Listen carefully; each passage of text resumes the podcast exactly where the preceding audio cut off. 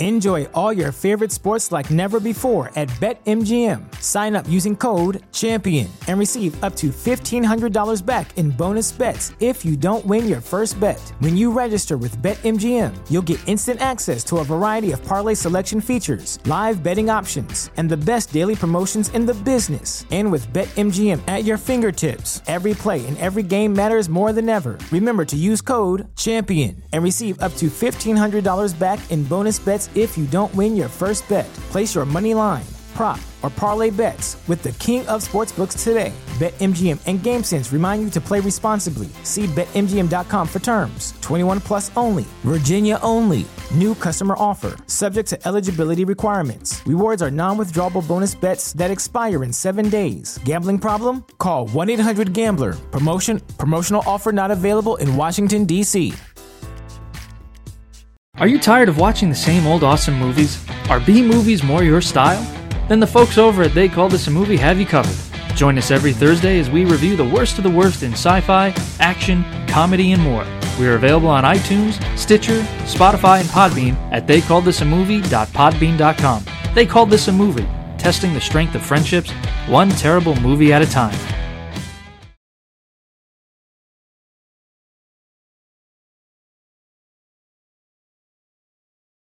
One terrible movie at a time. Geek Vibes Live is rated G for geek. Hey,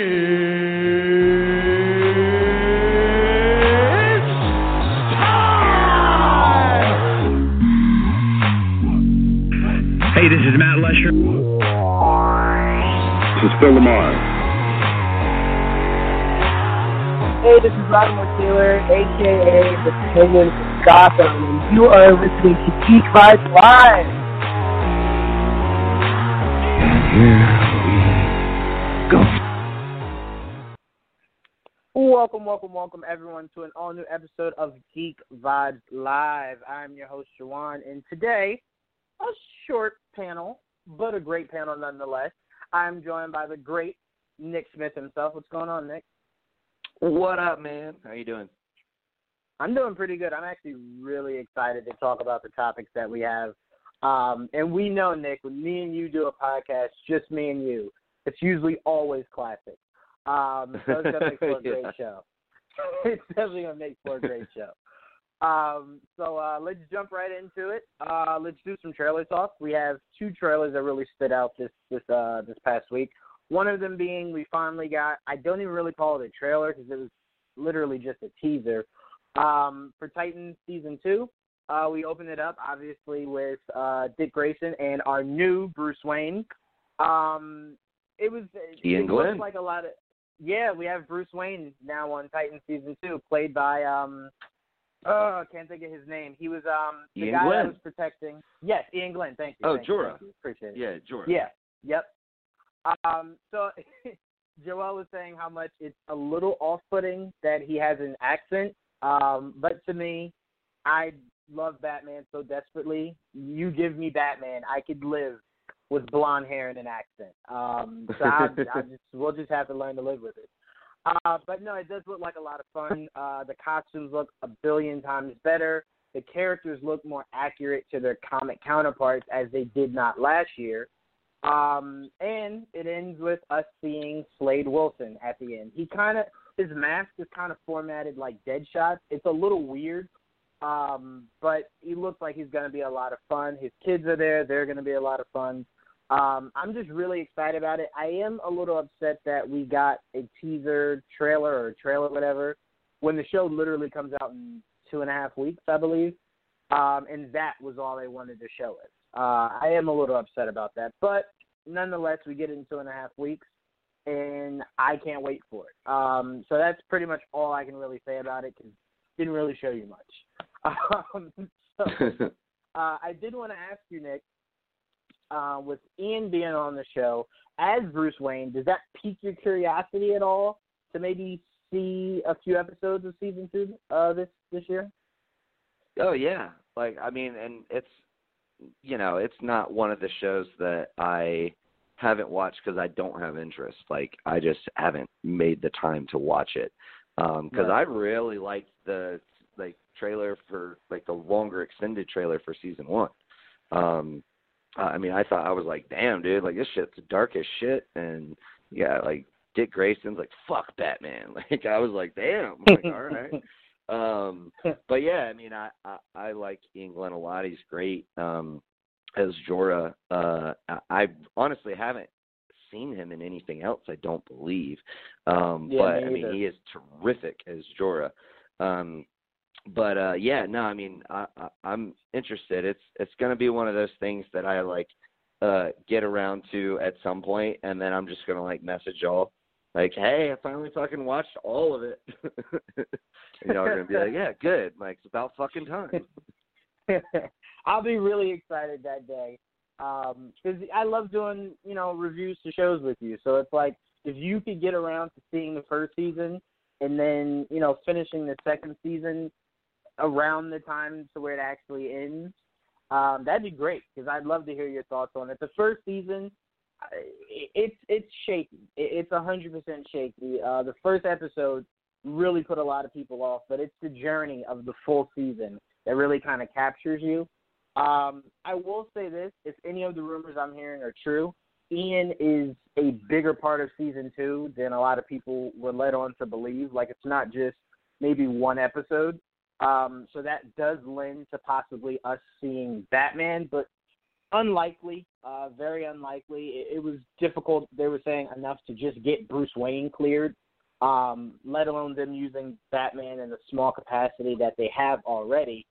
Um, but I did want to say one one last thing.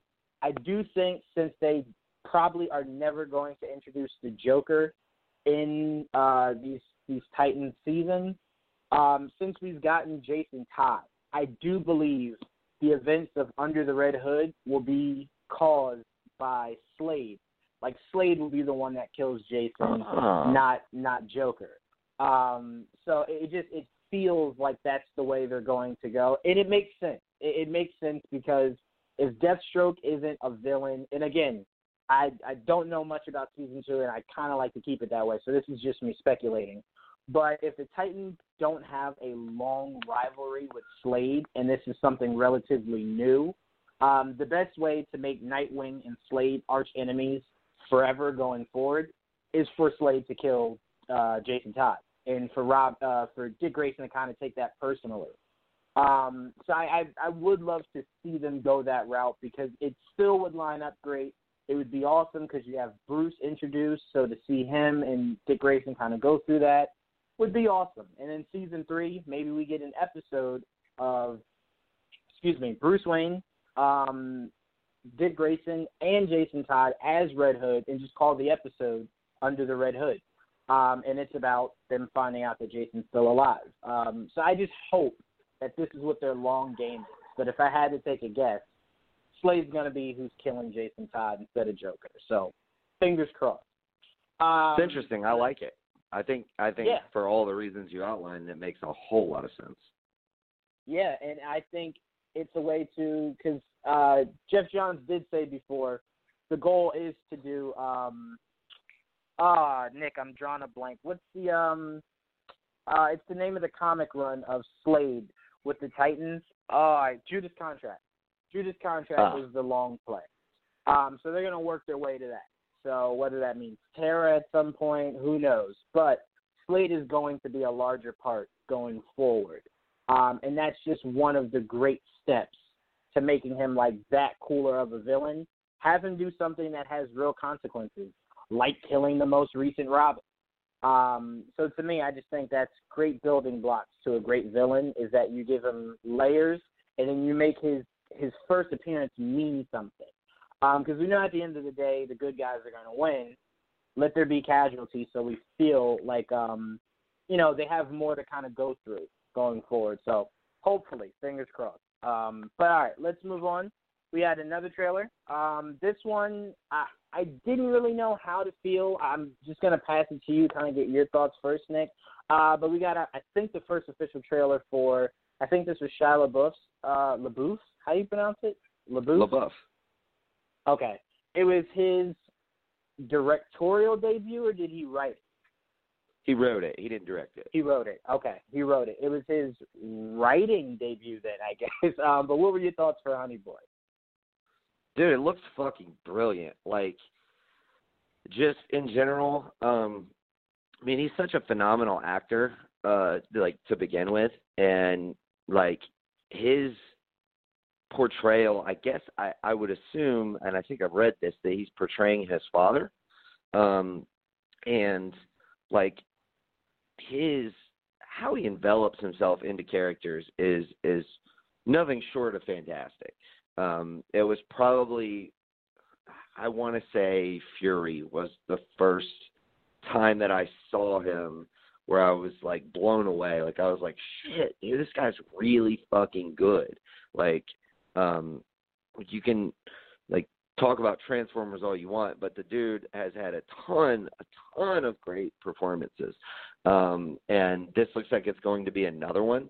Um, and just, you know, just the, I think one of the, um, uh, one of the blurbs that they throw on the screen from a from a critic was um, like an egoless um, journey or, or representation uh, or something to that effect. And like, if you want to make like a really uh, like a, a gut punch of a movie and something um, that is is going to um, like resonate, that's like a true story, and it's like about you or about like um you know, like how you came to be you um and you're going to write it like you have to like you cannot bring like a big ego to it. And i think the scene that stood out to me as far as that is him in the back of the fucking police car. Um and by the way that guy um i forget his name but the guy playing him like nails the diction. Like just the like when he's saying, "What am I being arrested for?" Um, like I was like, "Damn, that sounds just like fucking Shia LaBeouf." he don't look like it, but he sounds like him. Um, and then when he's in the back of a cop car and he's just like, "You fucking guys have no idea how good I am at what I do." Like that, just I could totally see Shia LaBeouf being drunk as hell in the back of a fucking police car, just like shouting at the officers in the front, being like, "Y'all don't even fucking know," um, and that's that's what really kind of grabbed me about this. It definitely looks like um, he's just going to be really fucking honest um, about a lot of shit, um, and so that that like automatically makes it way more intriguing. Um, and uh yeah, I mean, I I think it looks fucking awesome. I but can't really recall the last time like that just a random movie got me like this excited. Like something that wasn't attached to um like a famous like director. Like obviously I was super excited for Once Upon a Time in Hollywood, um, or, you know, the MCU, like a bigger thing. Like just a just a little movie that like um kind of grabbed me the way that this trailer did. I was i was like damn i think i'm going to thoroughly enjoy this movie. So i'm, I'm very much looking forward to it. It definitely has the feel of like um like it's it's i don't know when it exactly it comes out but it definitely has the feel of like it'll probably be that first movie that comes out that people start like talking about as far as the like what kicks off oscar season. Um because it just it has that feel to it Yeah, his name is because I want to give him credit because I agree with you. He did do, he does look like he's going to do a really good job in this movie. Lucas Hedges um, is his name. The the guy you're referring to um, when he was being arrested in the scene. Shia LaBeouf? Um, oh, no, you mean the uh, actor? Yeah, the actor. Yeah, Lucas I'm not. I can't remember his name, man. I can't. No, it, it's cool. It, his name is um Lucas, I believe. Um, okay. and the the director is Alma Har'el. Um, give the director some credit also because we give Shia a lot of credit for for writing it. Um, I mean, this does look like it could kick it off uh, a hundred percent. But if any of the rumors are true about Joker, that very well could be one of the ones that also kick off Oscar season. Also, That's very um, true. We know, we know the Irishman that comes out literally next month will be the first one uh, that starts to get the the conversation started um, of the Oscar season. But I, I do really get, and it's funny, Nick. Like since knowing you, I've gotten more excited about Oscar season. Because um, beforehand, I, I'd never watched those kinds of movies, but now I'm just paying attention more to film rather than just movies. I'm paying attention to film, um, and I'm seeing like you were the reason I watched that. Um, uh, what's that? Not a western movie. It was with Chris Pine and um, uh, can't remember the oh, other actor's name.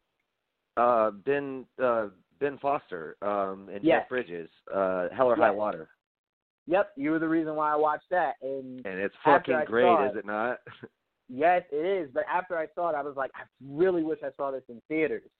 Um, you know, I waited till I think I saw it uh on DVD. I think I, I saw like on demand.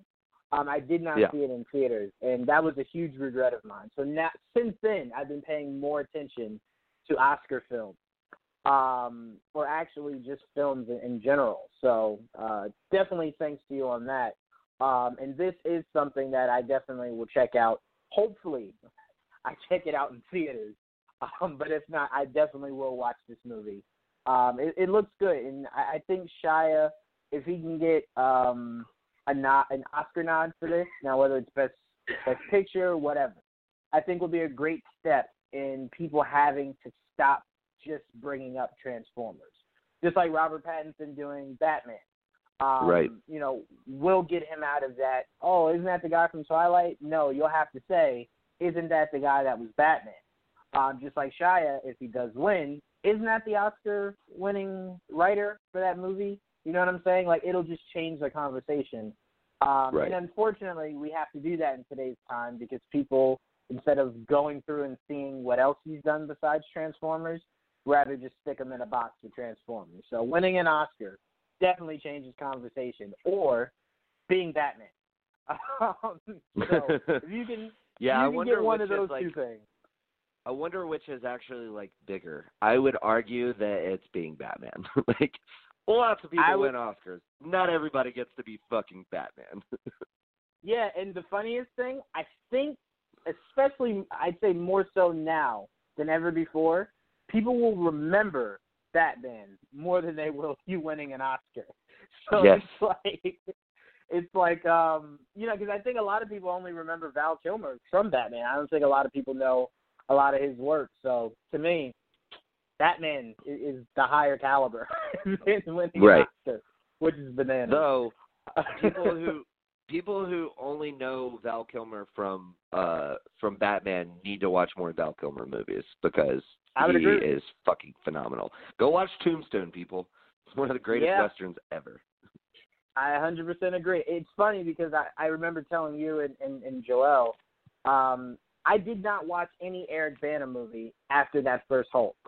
And when I started to watch his movies, I immediately regretted not watching his movies earlier. Um, but Yeah. that Hulk movie Fucking Munich, so man. god awful. That one.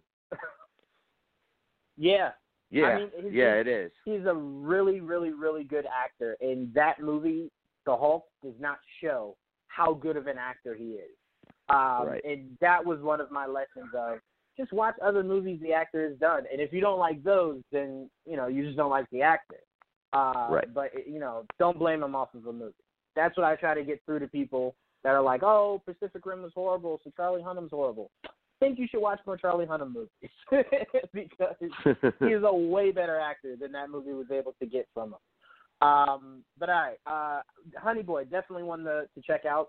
We do not know when it comes out. I just looked it up. I think it says September, but I could be wrong. Um, so just stay tuned for for Honey Boy. Make sure you guys all go out and watch it. Huge shout out to Tia who wanted this topic on here, and it turned out to be a really good topic. So glad we put it on here. Um, but all right, let's move on. Speaking of Batman, I wanted to talk to you about this, Nick. Make sure we had a lot of time to talk about it.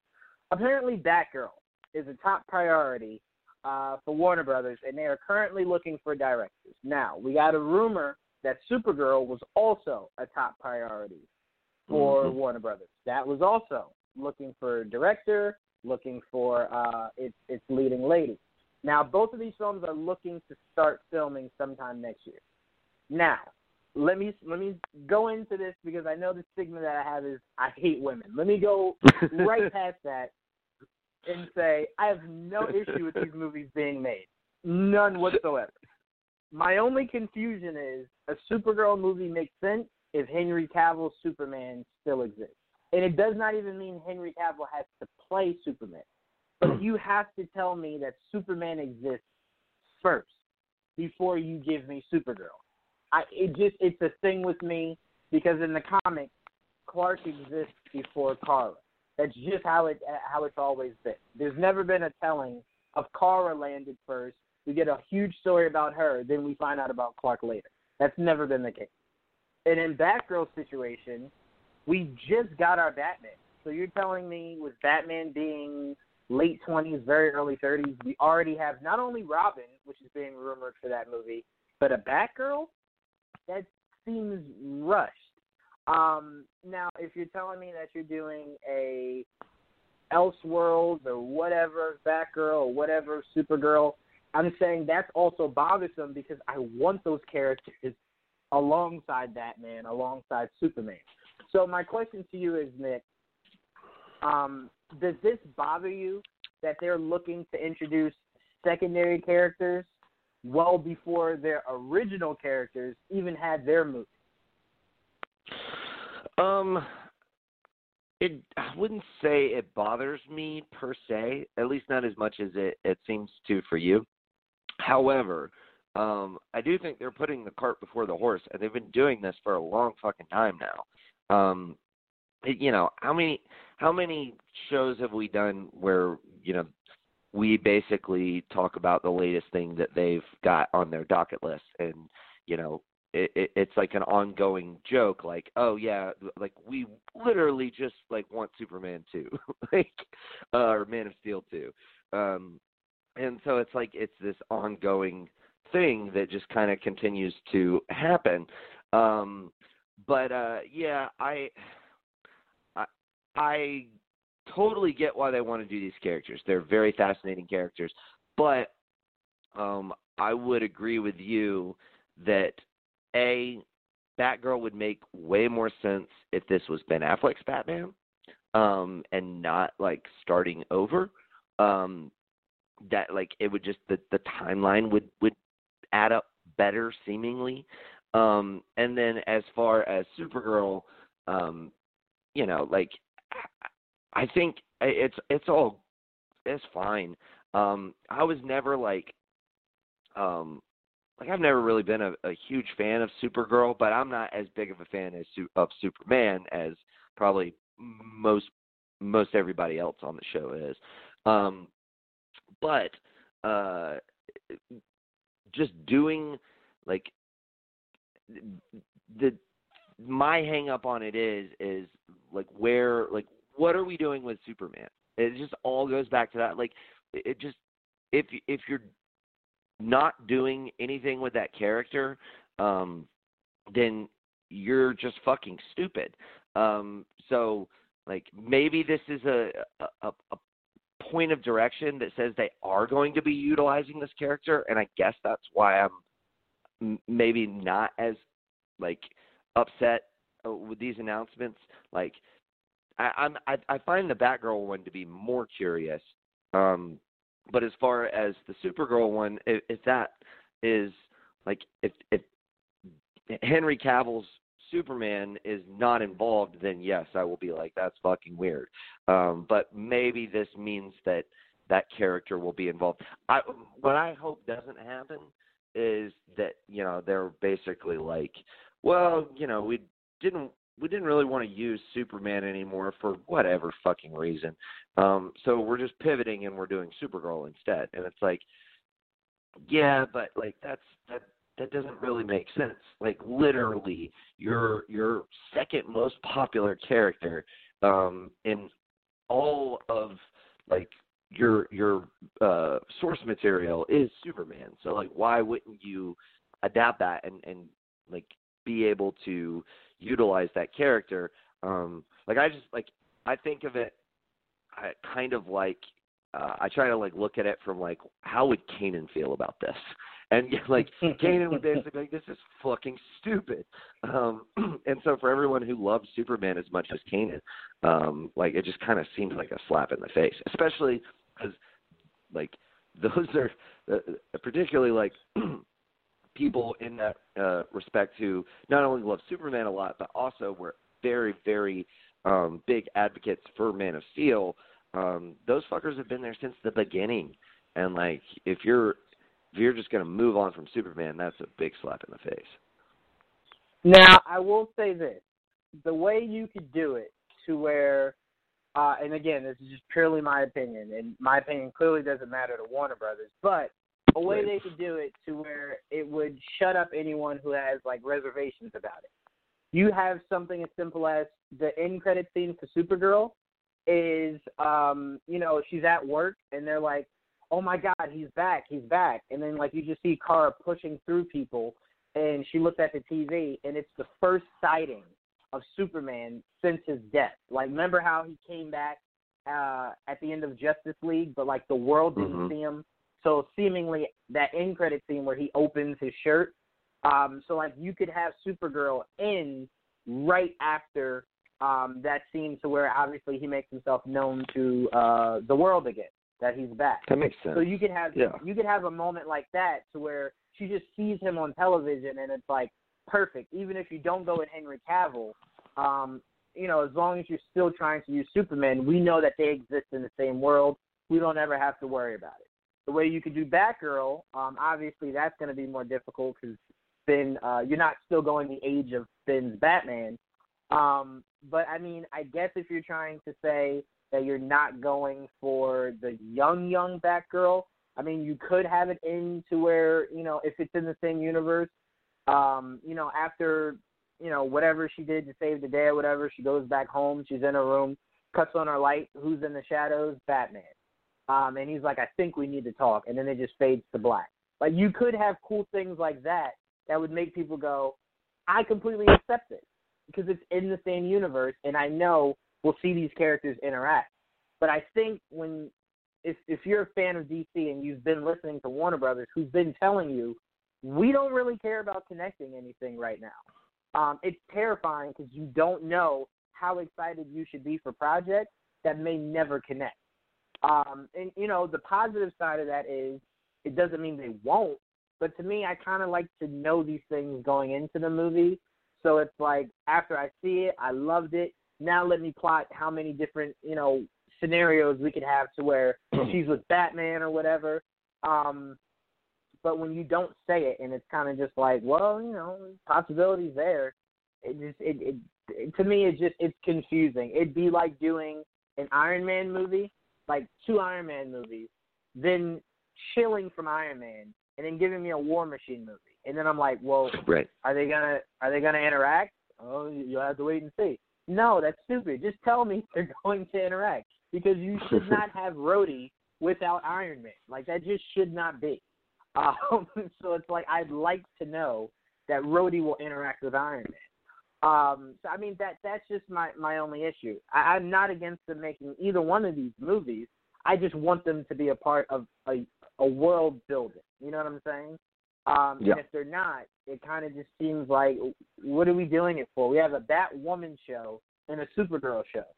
So if you want to introduce them into movies and not have them be part of the building blocks, I just kind of don't see the point of it.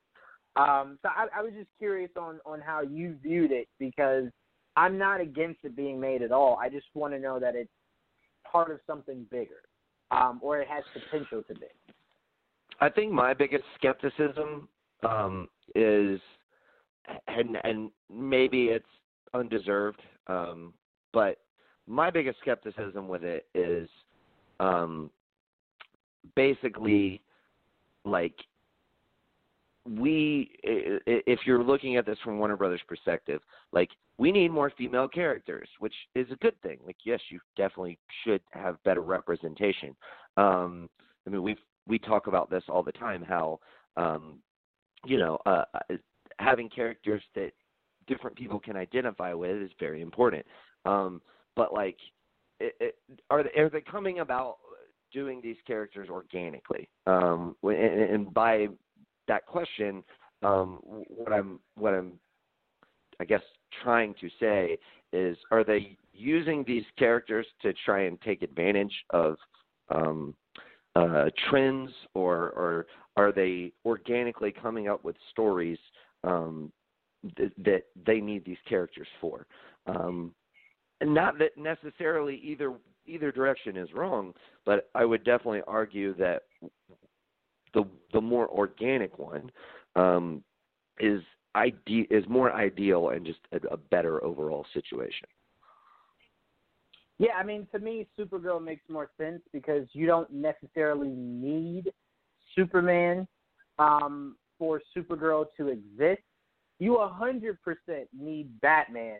That's why I said even the Batwoman show. At some point, you have to introduce Bruce Wayne because she only exists because of Batman.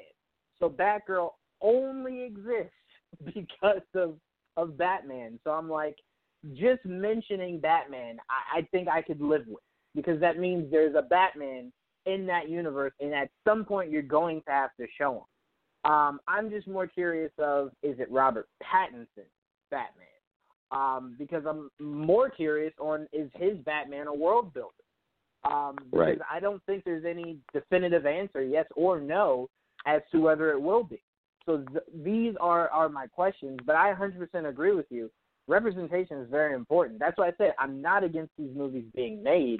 I just want to know what your bottom line of it is.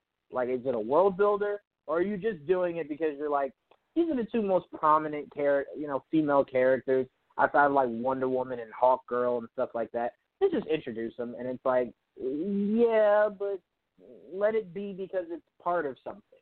Um, Right. So I mean, that that's just my my biggest question. Although I would love to see all female Justice League, so where you do uh, Martian Manhunter's niece, uh, M'gann, you do Batgirl, you do Supergirl, um, you could do Hawkgirl, just make her younger. I would I wouldn't be against that whatsoever. I just need it to be part of something. Is my Right. biggest issue. Well, and it's like there's there's a problem there. Is like they haven't even introduced Martian Manhunter yet. So it's like again, it's like I feel like they they just haven't necessarily they've diverted so heavy from what was the original plan um to where it's like now they're just throwing shit at the wall and seeing what sticks. It feels like that anyway. Um and um that's not the that's going to be a very difficult way to um to construct a cinematic universe. I mean, just think of how fucking careful and you know um meticulating and everything else that Kevin Feige is and what he does, um, and then you juxtapose that with you know what they're doing at DC, and it's just worlds apart. Yeah, and I want to be clear to the listeners. Me nor Nick are saying, um, you know, that you have to rush to to world build or anything like that. We just want to know when we head into a movie, what what's your bottom line? Like you were very clear that Joker is not connected to anything. Cool. So we Right. go into it. If we like it, great. If we don't, doesn't matter. It's a one off. You know, like we know what we're expecting heading into this. Like we know where we're going. I think, and again, this is very early. This this is all just what Warner Brothers wants to do. We- We've heard a lot of what Warner Brothers wants to do, and nothing's really happened. So everything could change. We are just saying, in the moment here, just responding purely to the topic. Um, we just want to know: is it one-off Batgirl, one-off Supergirl, or is it part of something bigger? And if it is part of something bigger, just a little brief hint that you know, uh, like if we get obviously we'll the Batman will start shooting before they get anywhere with Batgirl. So if we get something um like once we see the Batman and Batgirl comes out and she's looking at a newspaper of Robert Pattinson's Batman, then we're like, cool, we know it's connected, no more questions, let me just enjoy Batgirl. Supergirl ends in that end credit scene that I brought up to where she looks at the TV, it's like a silhouette of Henry Cavill Superman. We're good, you know? It's just answer some of these questions. And I think Warner Brothers is in a spot right now where they don't really care to answer any of our questions. And that to me is more nerve wracking than anything. Because it's just like if you had answered just a few people's questions, um, it would ease like the entire fan base. I mean you'd still have those idiots who just like to get mad, but majority of us would Right. be like, cool, now we know. Well, and the, and I think the bigger problem is who's who's the person to answer those questions. They don't have that person. Um, like you don't have an architect, um, and that is it, it can be fine. I'm not saying they have to copy what um, Marvel has done, but let's be real here. We're not the ones who set that bar. They set that bar. Like they want Yeah. to make, uh, you know, a, a cinematic universe, and it's like, are you still doing it? Are you not? And like now that you know they moved on from Snyder, it's like there's no one really there to answer that question anymore. There's not one person who's like really pulling the strings and making these decisions. And yeah, I mean it is frustrating.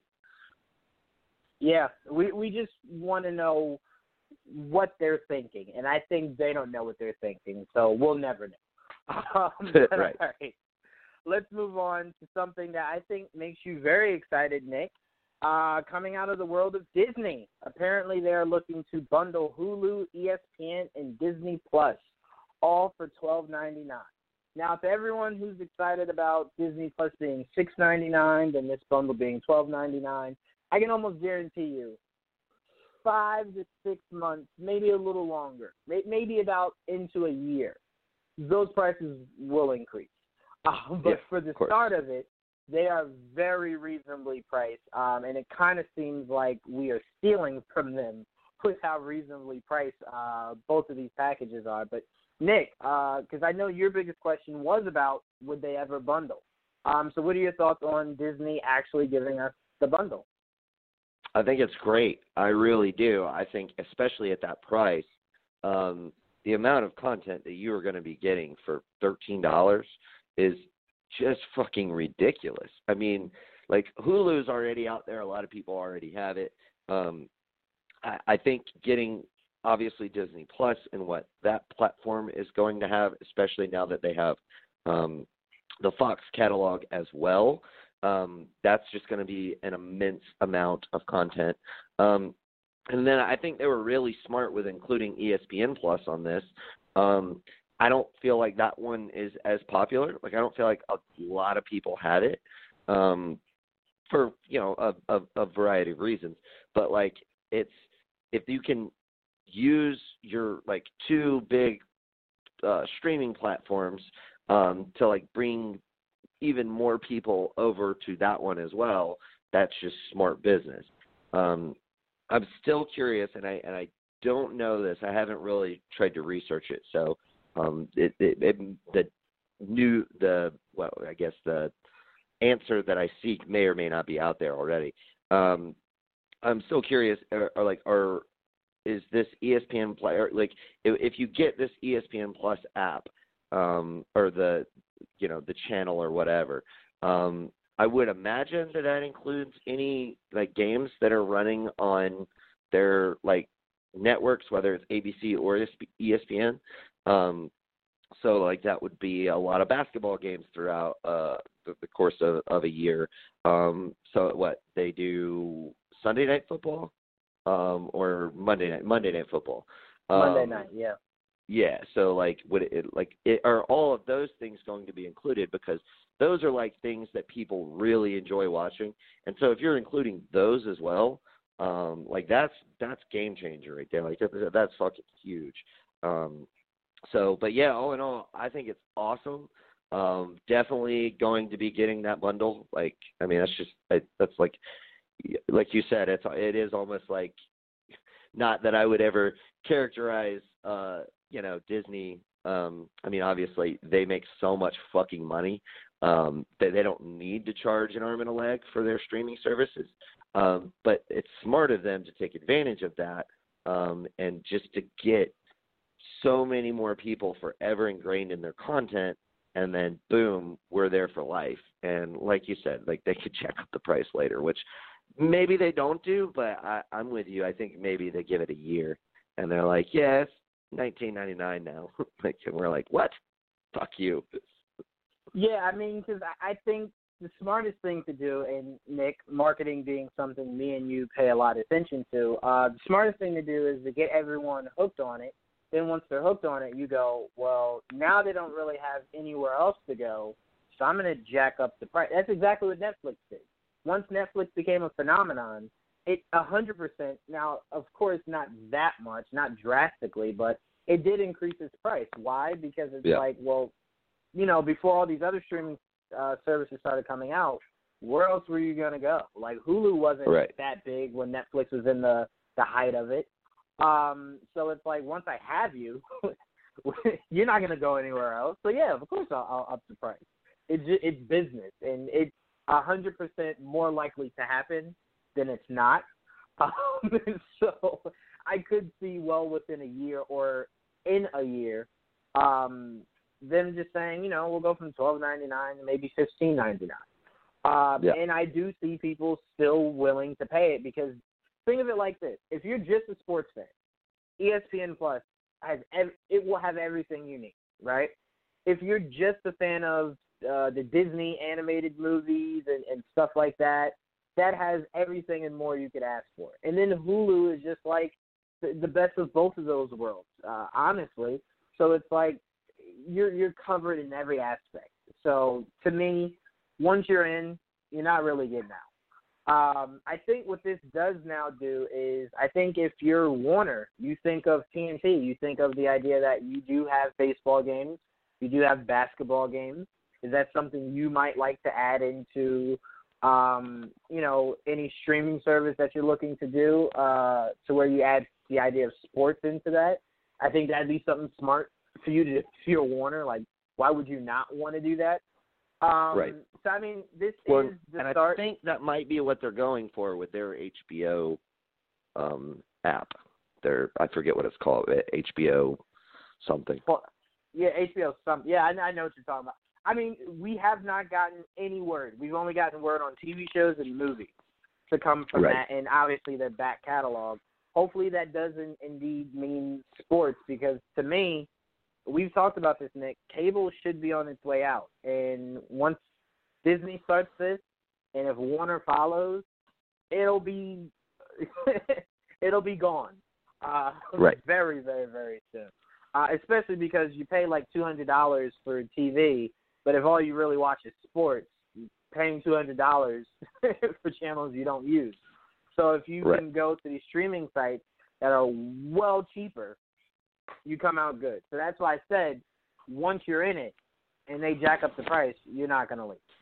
Um, Right. So I mean, we're both going to be looking forward to this. It actually comes out in October, I think. I think it is. Disney Plus comes out in October. Uh, Sounds right. I think. Yeah, I think it's October. Um, so we're not that far off from it, and that's only going to be, I think, like what was it, six ninety nine or something like that, six ninety nine or eight ninety nine. Yeah, something like that. Yeah. So, and then we'll have um, the Mandalorian. Uh, that's what I'm looking forward to the most. I just want, I need Yes. that show injected into my veins. So hopefully we get that sooner rather than later. Um, but all right, let's move on. Let's stay in the world of Disney. Bob Iger has confirmed that the following films will see reboots or will be reimagined during the annual investors call. Those movies being Home Alone, Night at the Museum, Diary of a Wimpy Kid, and Cheaper by the Dozen. Now, I'll say this. I was not that you're you're you're uh, you're teeing it up. All right, go. I was not that high on um because Home Alone came out. I was only born in '93, so I was very young. So I think I saw Home Alone as I got older. Um, Right. Still think they're they're great movies. So by no means is this about me. Is this me about to diss it? Um, but it wasn't in the peak of my childhood like it was for a lot of people. Um, so I don't feel that strongly binded to it. Because I look at this kid Jacob Tremblay, I think is his name, from that uh, Seth Rogen comedy with those three kids. That Yeah. kid looks adorable enough that he could be the new the new kid to do Home Alone. And I think I think it would be something that the newer generation would be able to cling to. You could make it maybe a little bit more uh, raunchy and less just hundred percent kid friendly than the um the original was. Um, but I mean, I, I just I'm picturing that. Now, do I think Home Alone needs to be reimagined or rebooted? No, I think Macaulay Culkin did an amazing job, and it should have stayed. Uh, it should stay just with him. But I'm not that tied to it. Night at the Museum, I thought the first one was good. That was it. So I'm not sold to to them, uh, you know, deciding to do something else with that. Diary of a Wimpy Kid, my sister was a huge fan of. But the reason why that's confusing to me is it's recent. Like it's literally within like the last five, maybe six, seven years um, that Right. they did the last one. So it's like, I think it's too soon to be talking reboots or reimaginations because it's so fresh. Um, and Cheaper by the Dozen was a fun family movie. Steve Martin, Hilary Duff, um, the guy Tom Welling. Um, it was a fun, cute family movie. So I mean, I don't really know who you get today to do that. Maybe Steve Carell. Who knows? Um, but I'm just saying these movies, I'm not tied to. Like if they just said like, you know, they were trying to take something that's just like so precious in trying to redo it. So my question to you is, Nick, does any of these movies bother you with the idea of a reboot, or are these kind of just like, all right, you don't really need it, but whatever?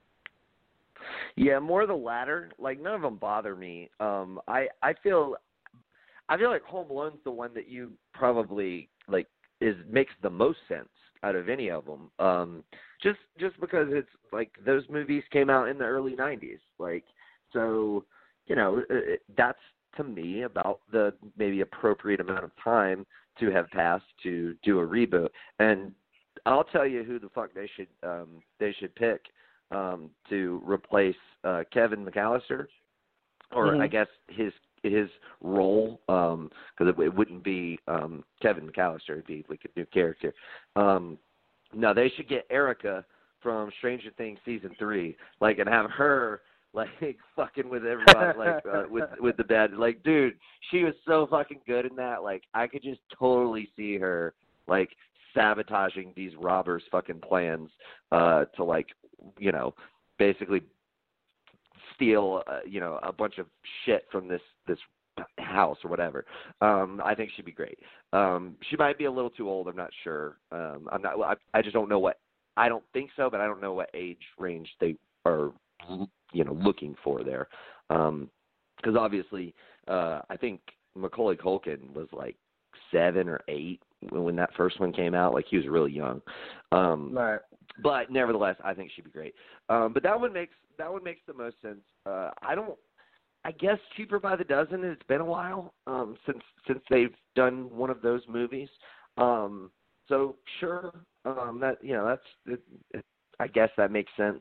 Um, but yeah, I mean, as far as the other two, um, I mean, I don't remember the last uh, like last night at the museum movie, like when when it came out, but it wasn't that long ago. And like you said, Diary of a Wimpy Kid wasn't that long ago. It's like maybe let a little more time pass before you start delving into those. Um, but we all know it's just a matter of time before you know they you know reboot or or reimagine these properties and a bunch of other properties. Um, like that's why they made well one of the reasons why they invested so much money into gaining all of the licensing for these various properties and getting this huge catalog of stuff.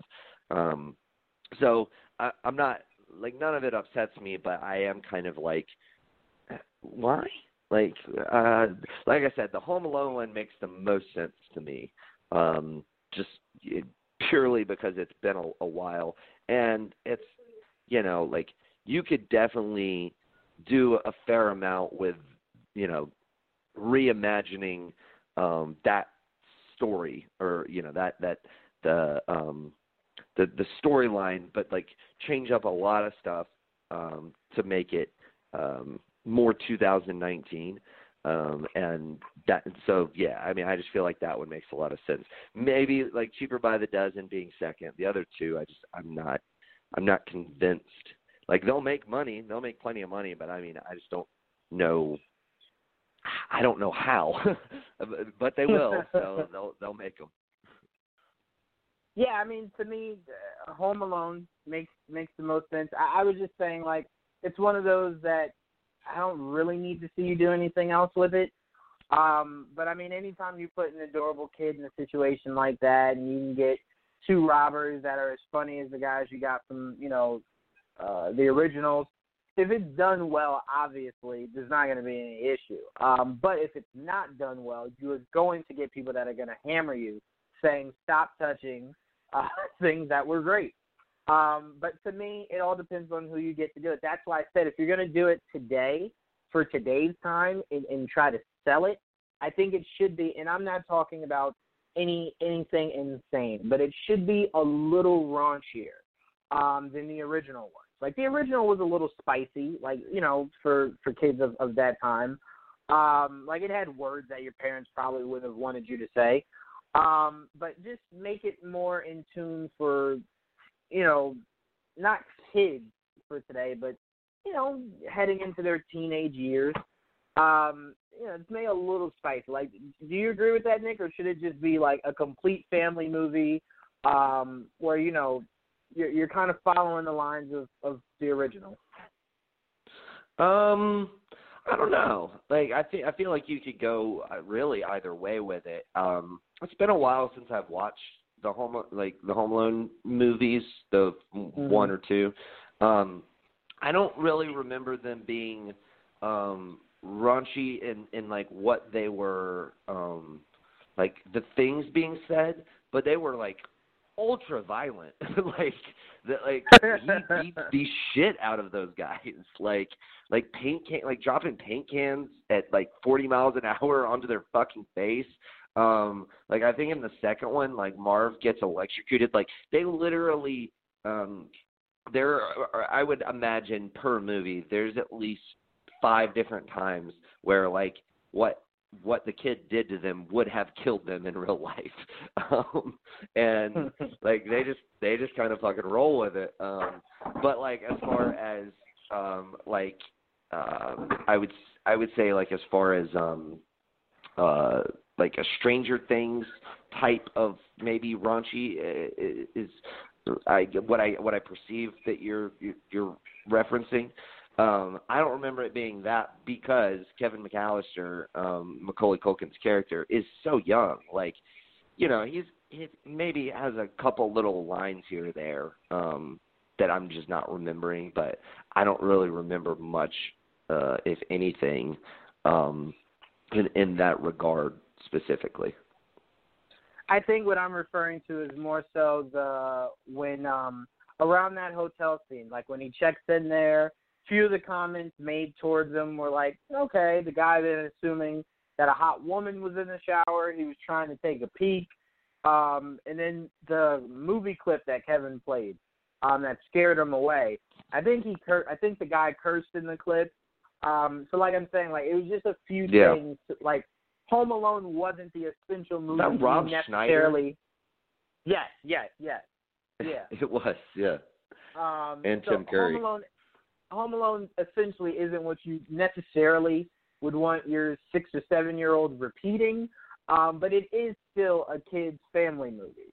Um, I've always said that the best way to to kind of sell adults on kids' movies, like having to sit with them, is finding unique ways to put adult like humor in it. Shrek Shrek I think is the best example of that. It found so many ways to do adult humor in a in a kids movie. Like all the jokes went over the kids' heads, but the parents understood them, and they were like, "What did you just like? Did you just insinuate that?" Um, so to me, I'm like, if you can do something along the lines of that, but just a little bit more, um, because the kids today are insane. Um, so you can't do too much lovey-dovey because they're grown nowadays. Um, but yeah, I mean, if you do it right, I don't, I don't really have any issues. Just do it right. Um, all right. Uh, this one, Nick, I, I thought was really interesting. Um, apparently, Planet of the Apes franchise is still safe under Disney's new direction. I don't know how I feel about that. That is super fresh. Um, like I was really hoping that, like, if Fox still had the rights, it would have been at least another five to ten years before we heard anything Planet of the Apes wise. Um, and now that it's under a new direction, I'm still feeling like I want it to be another five to ten years before they touch anything Planet of the Apes wise. Am I crazy on this, Nick? Or do you think we need a bit more of a window? Because the last one was only maybe two, three years ago. Right. Um yeah, it does. It it's just it's it's one of those things, man. That just the the reboots just happen faster and faster and faster. Um, I mean, I will say this: I do think, um, given the way that you know the original movie from the '60s, um, how different that is from what they ended up um, doing with it in this one, and even what they ended up doing with um, the Mark Wahlberg one.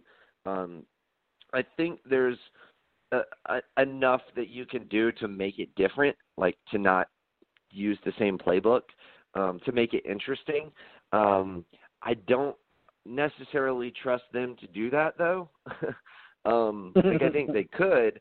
I just don't know that they will. They're going to be like, hey, this one, these movies made a shit ton of money, so let's copy that. Um, and if you're going to do that, then it's like, what's the fucking point? Um, other than just to make money. Um, and so, like, yeah, I'm, I'm, I don't know. I, I, I really enjoy um, the second one um, in in that trilogy. Um, the third one was obviously really good. Woody Harrelson fucking kills it. Oh, the first one was was really damn good too.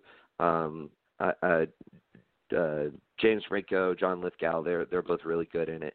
Um, and it does so much of the legwork to like set up the next two movies. Um, it does a really damn good job at that.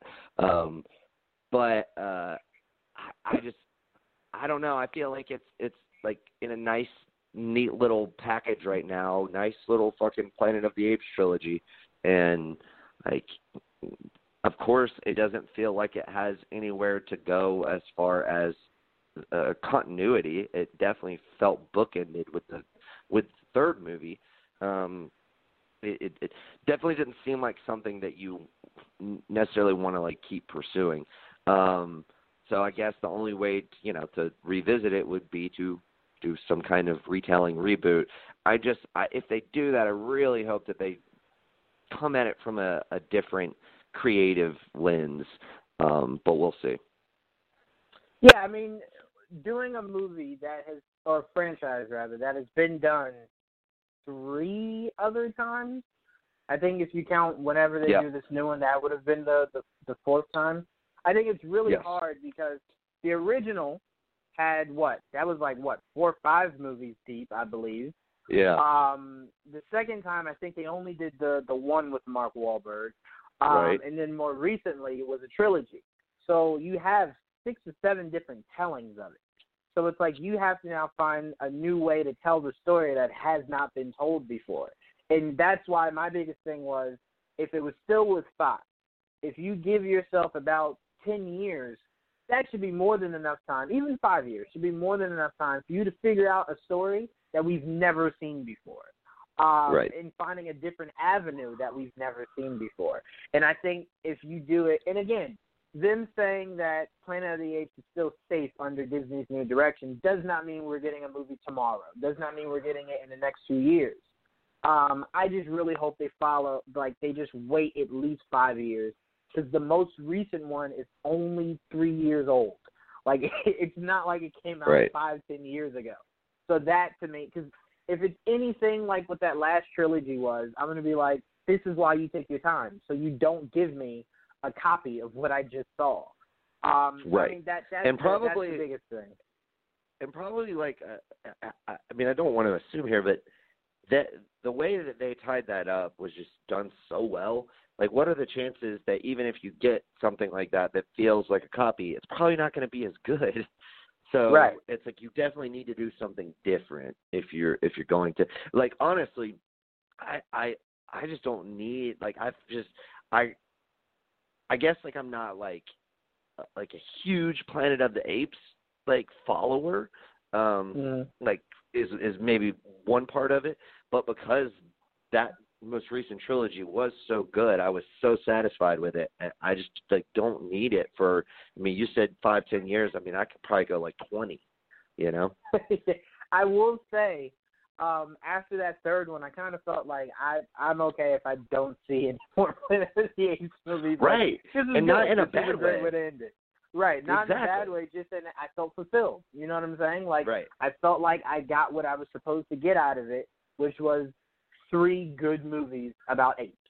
I'm this And- is it. This is and good. the last- And in the last movie, I like you made a CGI or mocap um ape make me cry at the end of the movie. Like you yeah. fucking achieved your goal. Like let's be I real. do want to. I do want to ask you this, Nick. So we saw how Logan ended. We saw how Endgame ended, right? And then we remember how the last Planet of the Apes ended. Caesar, Yeah. Stark, and Wolverine.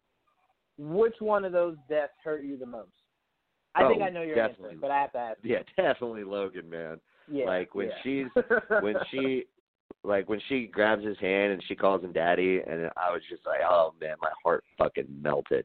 Um right. and then, you know, when when she uh, you know, buries in and quotes the line from Shane, I think. Um and then like turns the crossover to an X. I was just like, I'm, cr- I, I haven't even stopped crying. Like, stop, quit making me cry more. um, yeah, and yeah, what's funny about that is I'm such an emotional guy. Uh, I cried seeing him go berserker. Uh, you know, him going because it was Yeah. just like I never thought I would see Wolverine done so well, and it sucks that it has to happen on his way out, uh, rather than Right. through you know through his career we saw this this kind of Wolverine. Um, so I just cried on the idea of like I won't see this again from Hugh Jackman. Um, and Right. it just made it worse when when he died. And I'm like, oh, I'm not gonna be able to sleep tonight. I'm gonna be crying all night.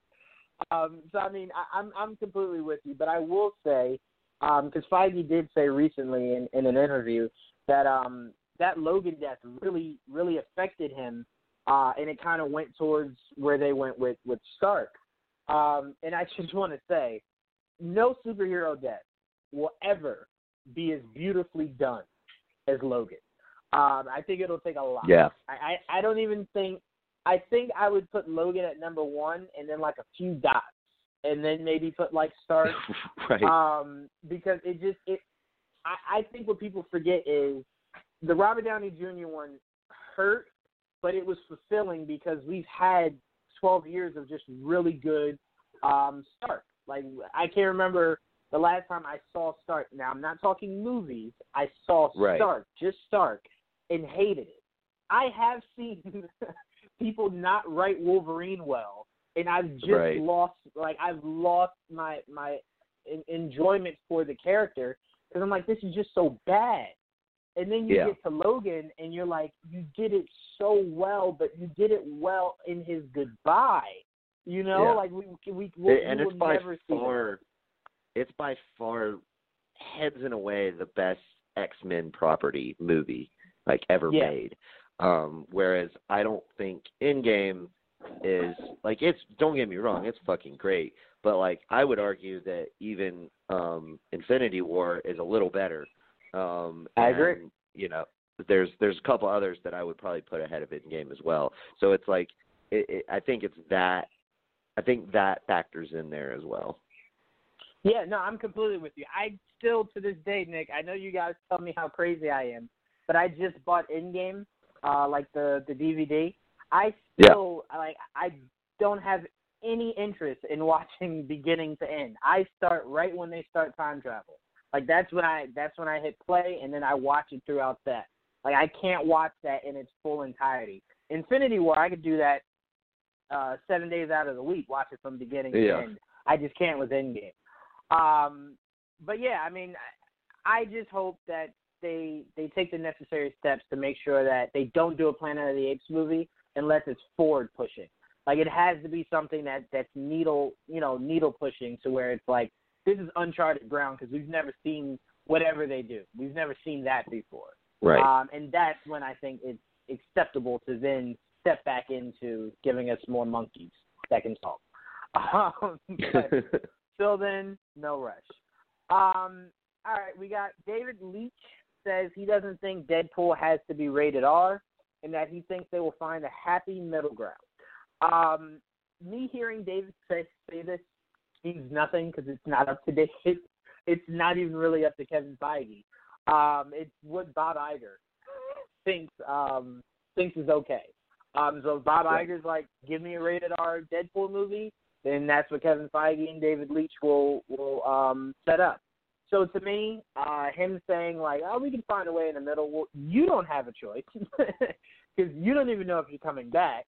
Feige doesn't have a choice because he has to do what the guy who pays his uh, bills tells him it's okay to do.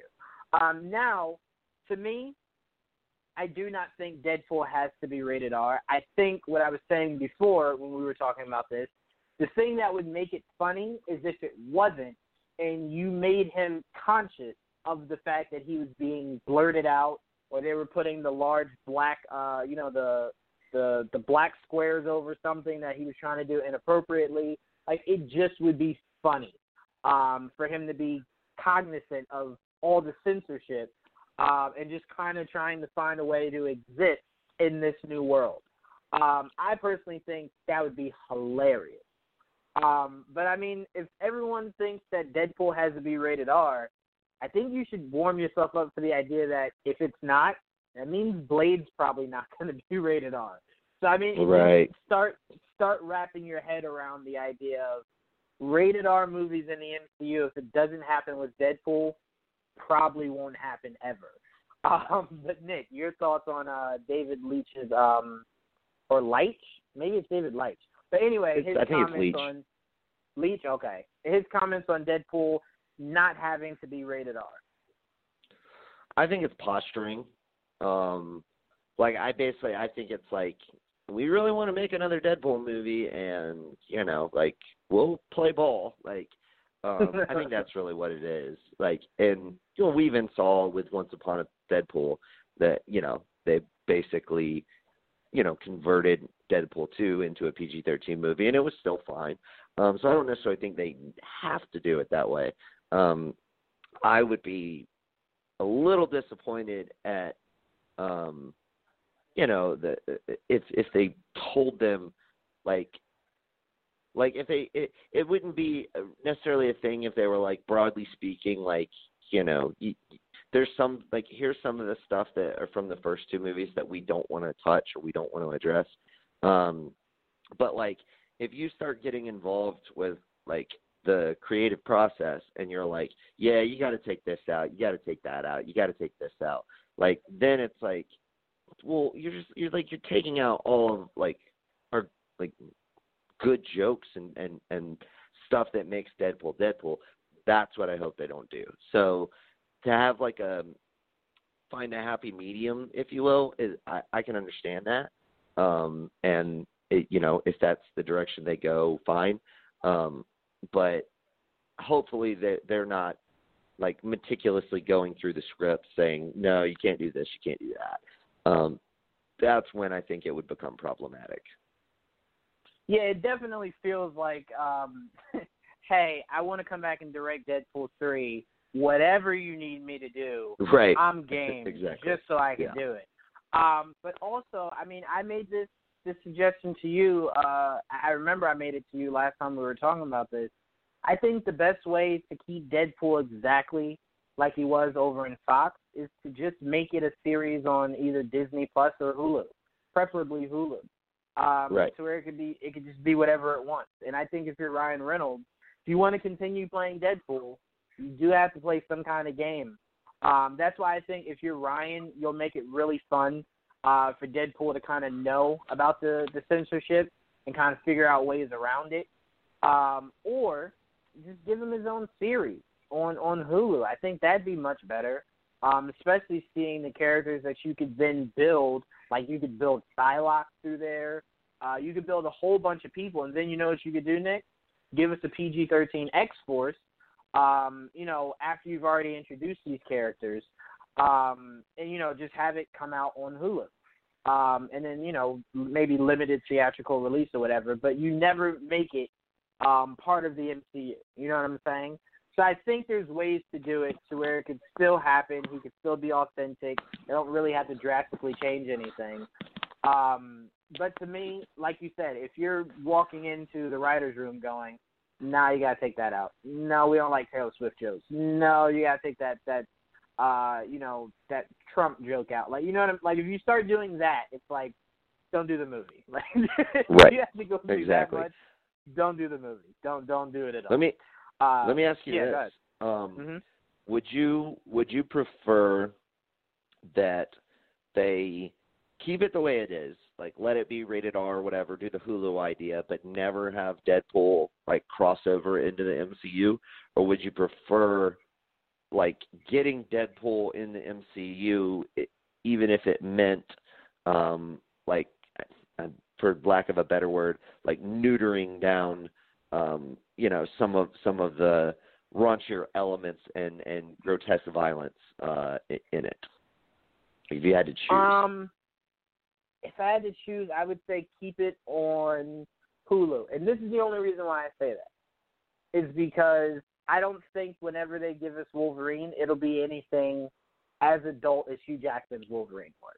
And I've always wanted Deadpool to interact with an adult version of Wolverine. Um, so the fact that we probably won't get uh, that kind of feeling of, of Wolverine, um, just like I'll give you the perfect example. I would much rather see Holland in a Venom universe than I want to see you neutering Venom to put him in a Holland universe, MCU universe. You, that makes sense at, at all? yeah Yeah, so, yeah I mean, yeah, I, I can understand that that's exactly how I view Deadpool. Like if you could bring Wolverine to the Hulu show or Hulu movie with Deadpool, perfect. If not, I like it's it's something I don't think I think we've become spoiled in the idea of knowing that he's now part of, you know, um what Feige could work with, that we now want them to interact.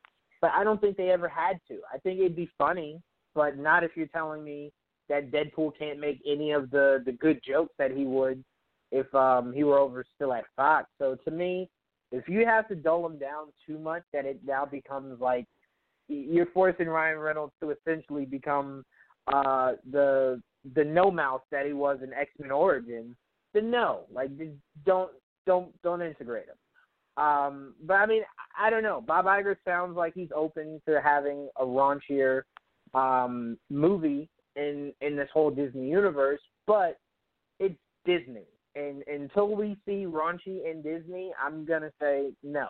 I don't ever see Right. it happening. Um, something I did want to ask you because me and Kanan uh, had a huge disagreement about this last week. Uh, one of our uh, topics last week was David Leitch um, is campaigning to direct Blade, right? So my point to Kanan was I want Blade to be more layered. And what I meant by that was the last three Blade movies were purely action. They were just action films. Um, like no one ever left that movie saying like, "Man, did you see how good that story was?" I want it since you have an Academy Award winner for it to be story and horror driven. Uh, for it to have elements of action, but for me not to leave the theater going, that was just some really good action. Like, no, I want it to to kind of have more of a serious tone, also more story, and I do want it to be a bit more horror driven. Um, so my question to you is because ultimately what we were arguing about was I told him David has only directed action movies. Like John Wick was an action movie, Atomic Blonde was an action movie, Deadpool Right. 2. Like none of those were deep story driven stories. Like they were purely at heart just action movies. Good ones, right um, not knocking it by any means. And he was saying John Wick was layered. It was not layered, Kanan. No one left that movie going, bro, that story? No, no, no. I know they told you about the action, but that story? No, no one did that. No one did that in Atomic Blonde either. They were just really well shot action movies. Um, so I was saying I don't want Blade to essentially be everything David's directed. I want I want to see David direct something um, that's outside of his realm of of um, of what he's used to directing. So I know that he has range enough to make Blade multi uh, multi layered. So my question to you is, Nick. Sorry, I gave you all that diatribe. My question to you is: one, would you be okay with David's style of directing coming to Blade? And two, do you agree with me in the sense of I would like to see Blade kind of expand more than just being that guy who's just really good at action? Whew, this is uh, uh, I, well, to start off, yes, I would be fine with him directing it. I would prefer to have um uh I don't know, I can't like necessarily think of a name off the top of my head, but um I my biggest thing with Blade is just I hope kind of like you were saying, I do kind of hope it's it's more layered and character driven um and less of just like an action movie. Um and I don't think Blade needs to be rated R. Um right. like the I, I would argue that Deadpool needs to be rated R more than say something like Blade. Um mm-hmm. but uh yeah, I mean I, I I would kind of look forward to having more like it, put it this way you're introducing a entirely new element um, into the MCU with Blade. Um, that being vampires and you know all that goes along with that. Um, I think like I would look at it like this. Like um, I know I, like I I talk about the show any chance that I get on here. Um, but like if you look at like Castlevania and how they built those characters and and that that storyline in like such a small amount of time um as far as actual screen time um they did that masterfully. Um and i would kind of like something similar with blade like something that is really grandiose and story building and that kind of thing. Now i will give kanan um some credence to what he's saying with john wick because um going from the and I haven't seen the third movie yet, but going from the first movie to the second movie, um, they definitely did uh, flesh things out and did more world building. Um, so I, I can understand where he's coming from there. Um, and I, I don't know. I don't necessarily think that. Um, like I think you can do both. I like. I think it, the bigger thing is who's going to write this screenplay, um, more Mhm. so than who's going to direct it. Um, but no, Leitch probably wouldn't be my first choice. I I'd be fine with it ultimately, um, but I would probably like just that that particular style.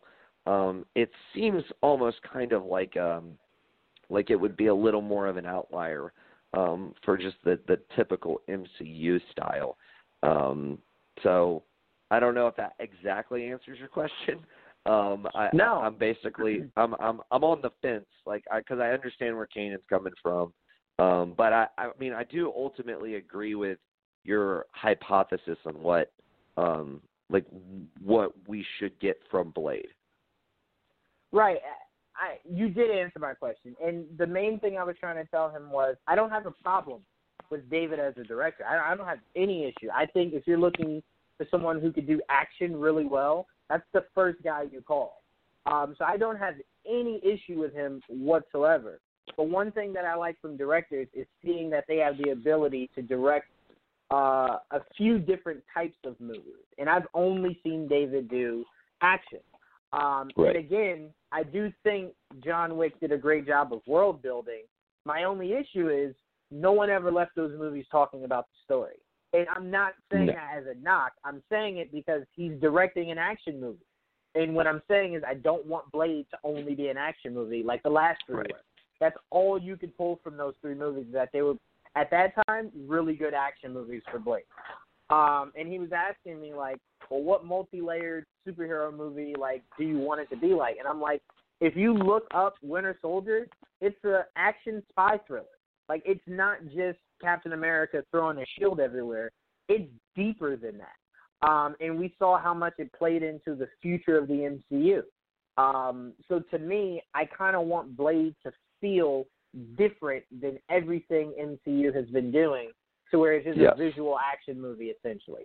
I want it to mean as much as Winter Soldier did, so much so people put Winter Soldier above Avengers movie because it's so drastically different than anything else they've done in that universe. So to me, I want Blade to feel like that, to where it's layered, and I look at it and I go, cool. Blade feels different than anything else they've done in the MCU. So I could then put Winter Soldier here, Blade here, and then build everything else up to that because I'm like, that's how you you put um, a stamp on where you want to go forward in the MCU, just like you did with Winter Soldier. So that's all Right. I was saying that I wanted. I'm not asking for this to be an Oscar uh, nominated movie. Just be a little deeper. Like Blade means more than just um, pulling out a sword and slicing up vampires. And that's what I Yes. want people to to get from it. Same way, if um, um, McFarlane can never get his head out of his his, his butt, Spawn means more than just being a guy who cloaks in, cloaks out, and, and kills people. It's a very deep character, and Jamie Foxx is a great guy that could dig into that. So to me, it's like layer it. Don't just have it be the guy that just shows up and snapping necks.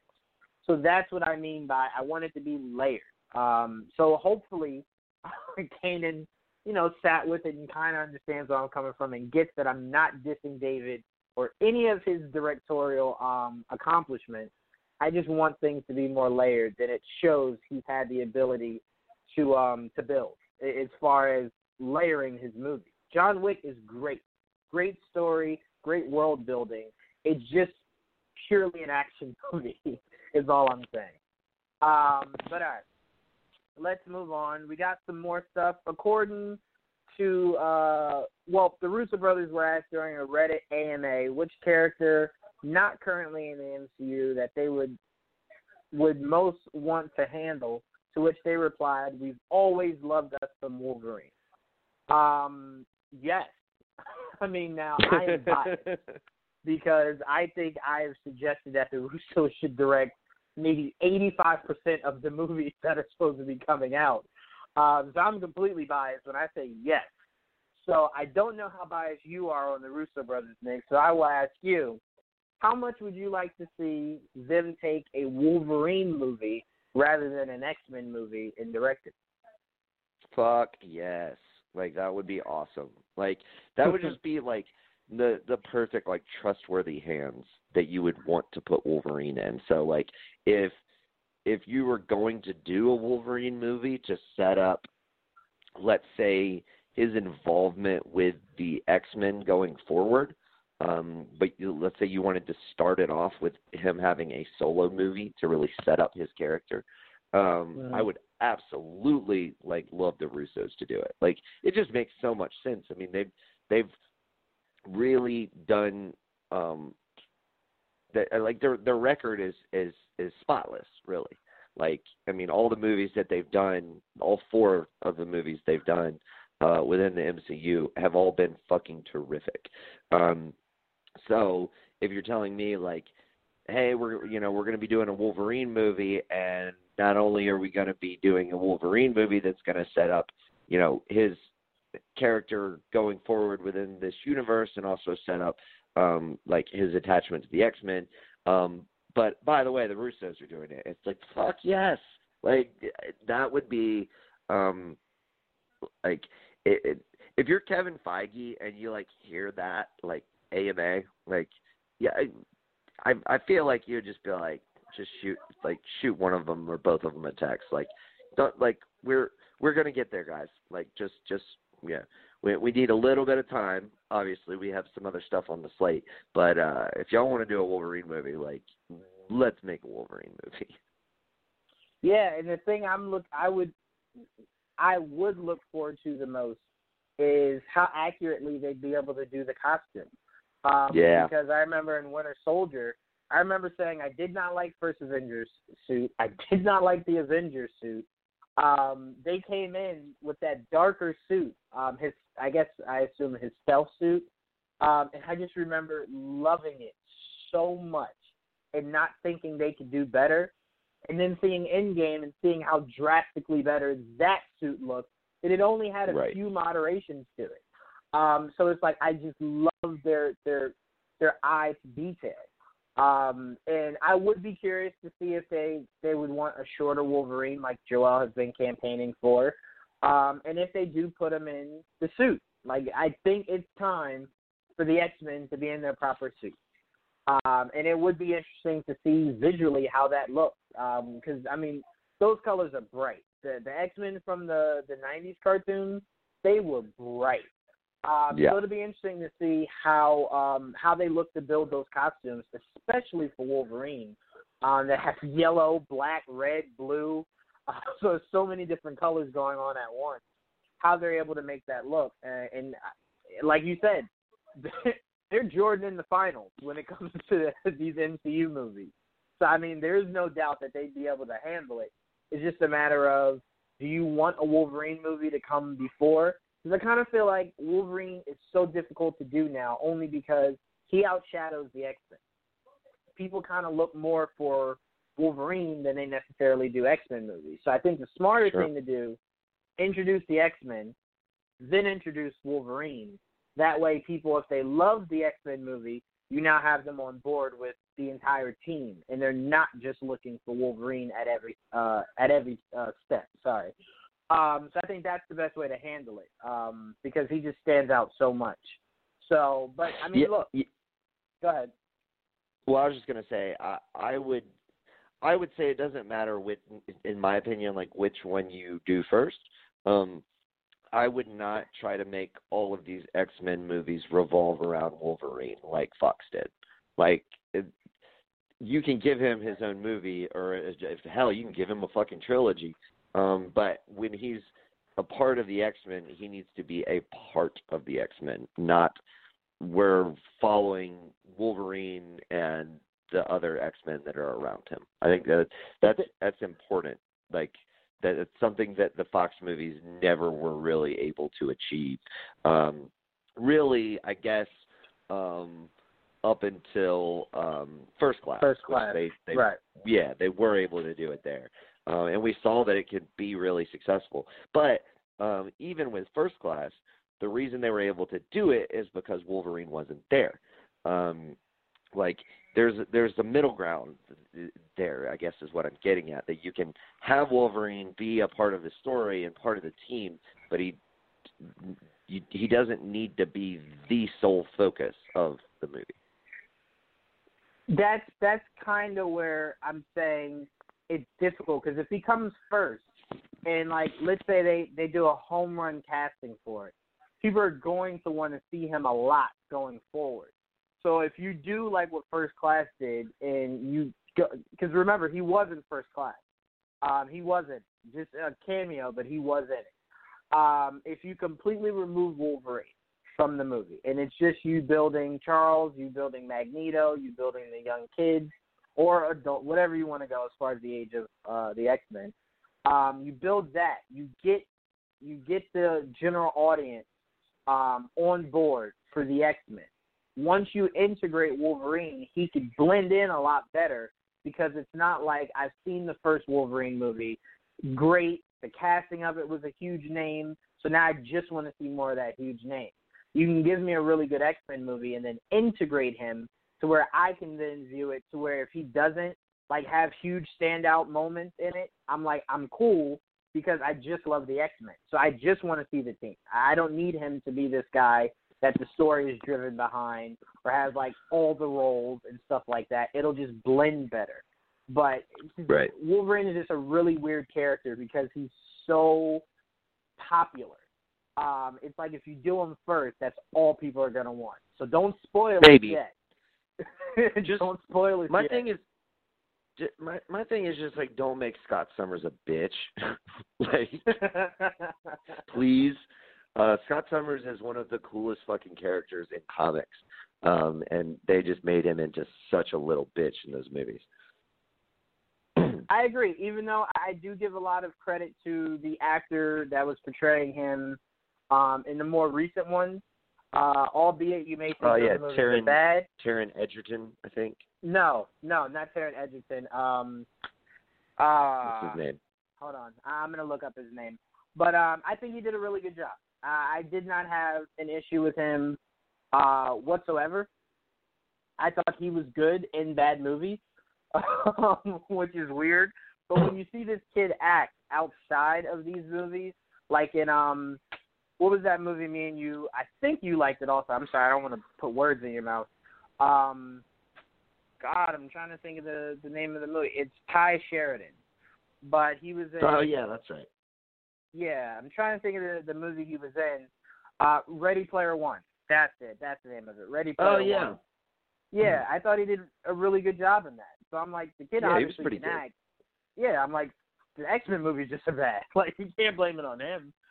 Um, so I mean, I thought he tried to do a really good job with Scott, but there's just not much meat on the bone of, of any of those They- characters. But um, yeah, they've never and and honestly, um shit, I can't remember. I should I should know this because he's actually a really good act. James Marsden um is the Mhm. guy who portrayed him in the originals, and like he's a really good actor. They've just never written the character of Scott Summers well. Like they just Right. not in any X Men movie, um and it's just it's it's it's a shame because like he really is. Uh, they I think they they try they definitely did it better in the um in the the prequels i guess um if if that's what they're called i don't know. But in in apocalypse they tried to make him like a focus. Um it just like you said like the movie just wasn't very good and it it, it just kind of all fell apart. Um but uh yeah they just that's that's a big one for me they got to get that figured out Yeah, yeah, definitely. Um, it, like we saw, um, we saw with Thor, all it takes is a direction change uh, for a character to go from the graveyard to the uh, to the sky. So I mean, we saw a complete transformation of Thor from the first few uh, phases of the MCU to when Taika finally got him, and we now look at Thor like we want more Thor movies.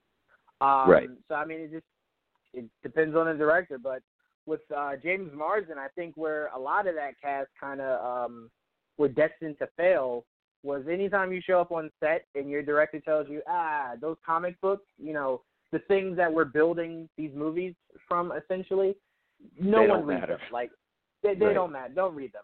We're not following any of that. And it's like, well, I don't need you to follow it, but I'd like to kind of get into the mind of Scott Summers. You know, no, no, no, don't worry. Right. Uh, we got writers for that.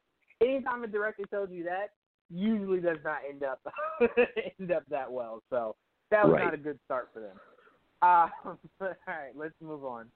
Um, I want to kind of save some of this that sadder topic towards the end. I want to get to this because I'm curious what your thoughts are, Nick. Netflix has landed former Game of Thrones writers David Benioff and DB Benioff. Weiss for Benioff. Thank you, and DB Weiss for an overall TV and film deal via THR, so the Hollywood Reporter. This Mhm. is interesting. I know when I first heard it, I immediately was like, I hope whatever they're doing for Disney is something else, and then they do Knights of the Old Republic as a show. Um, like, I desperately just want that just drawn out as much as possible. Um, but no, uh, what are your thoughts on the deal that they just got with Netflix? And do you have any ideas on what you what property you'd like to see them um, take over to Netflix?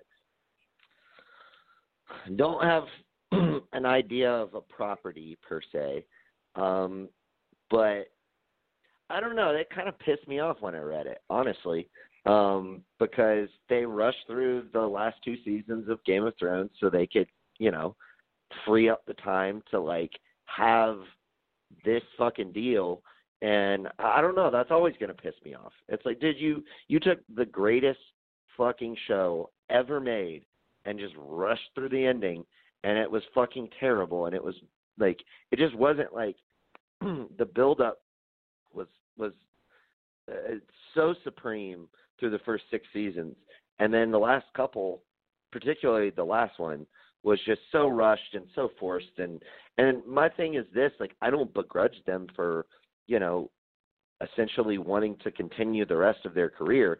What I do begrudge them for is not just handing it over to somebody else and like who's going to like really build it out and work on it. And it's like you know um they got the the deal with Star Wars. Um now they they make this huge deal. And I guess uh, so it, it kind of pisses me off but also there's a part of me that's like what are they going to look like like we're they're getting a lot of money off the back of Game of Thrones um, which they didn't create. like they adapted it and they adapted it very well for six seasons. Um, but like they did not create it, and um, like what what material are, are like are you going to um, hope that they create themselves or entrust to them? So like you know, it's kind of like um uh it, like I would I would draw an analogy. To this is kind of like the Charlotte Hornets giving Terry Rozier fifty eight million dollars for three seasons.